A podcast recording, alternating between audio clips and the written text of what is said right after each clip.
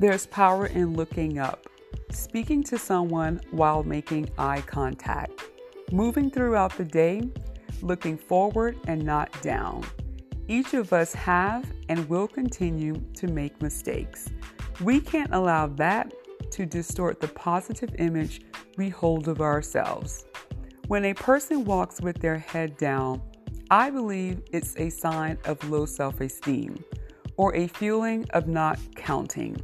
We all count and are all very important. No more low grade thinking, especially when you feel like you aren't winning in life. That's when we must push even harder and walk with our heads high. Own the environment when you step in. Become a presence that can't be ignored, allowing your internal confidence to speak boldly for you. You and I have no reason to walk or engage in a conversation with anyone with our heads hung down. Look up.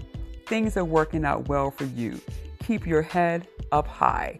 Thank you so much for tuning into the podcast today. I hope something has been said to inspire you. Please feel free to share this episode with a friend and follow us on Instagram.